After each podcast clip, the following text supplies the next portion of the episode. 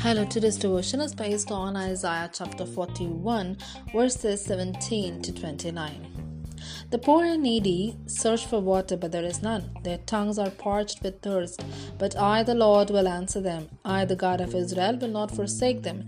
I will make rivers flow on barren heights and springs within the valleys. I will turn the desert into pools of water and the parched ground into springs. I will put in the desert the cedar and the acacia, the myrtle and the olive. I will set junipers in the wasteland, the fir and the cypress together, so that people may see and know, may consider and understand that the hand of the Lord has done this, that the Holy One of Israel has created it. Present your case, says the Lord. Set forth your argument, says Jacob's King. Tell us, you idols, what is going to happen. Tell us what the former things were, so that we may consider them and know their final outcome, or declare to us the things to come. Tell us what the future holds, so we may know that you are gods. Do something whether good or bad, so that we will be dismayed and filled with fear.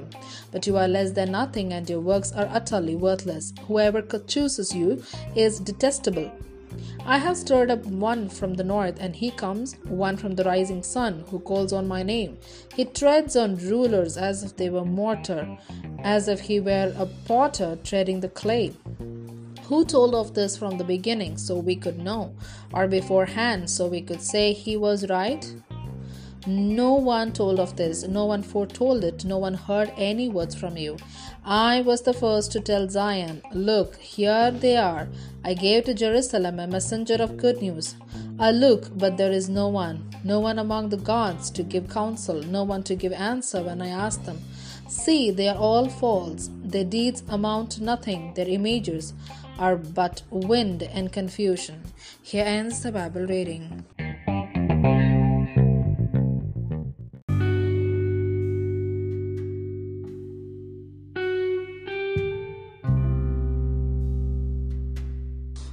God is only our refuge.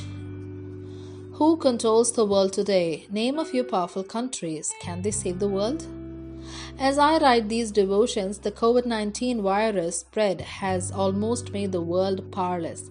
Even powerful nations are struggling for an answer. Everyone seeks the divine intervention. In the first section, verse 17 to 20, the concern of God for the poor and the weak in the world is demonstrated. God assures the transformation of a desert into a fertile plain. What is to be noted is his sensitivity of the helpless. God is presenting himself to us as our refreshment. To people who are dying of thirst, God will open fountains and rivers to sustain them. Pools of water and springs spring up in the wilderness. The goal is clearly established that by refreshing us, the world will see and know, consider, and understand how good He really is. While God's concern for the powerless is demonstrated, the next section exposes the powerlessness of the world. God sues the idols for false advertising. He is daring the idols to prove their reality by actions, demonstrating life and predictions that demonstrate his rule over the world. But the idols are nothing and less than nothing. The judge rules them as insubstantial and useless. God responds by stating that He is the agent behind history and the one who can predict what He will do. Here, God introduces an unnamed conqueror, a powerful ruler who will tread the clay like a potter. To the captive people, the coming of His conqueror is good news. God promises deliverance from Babylon.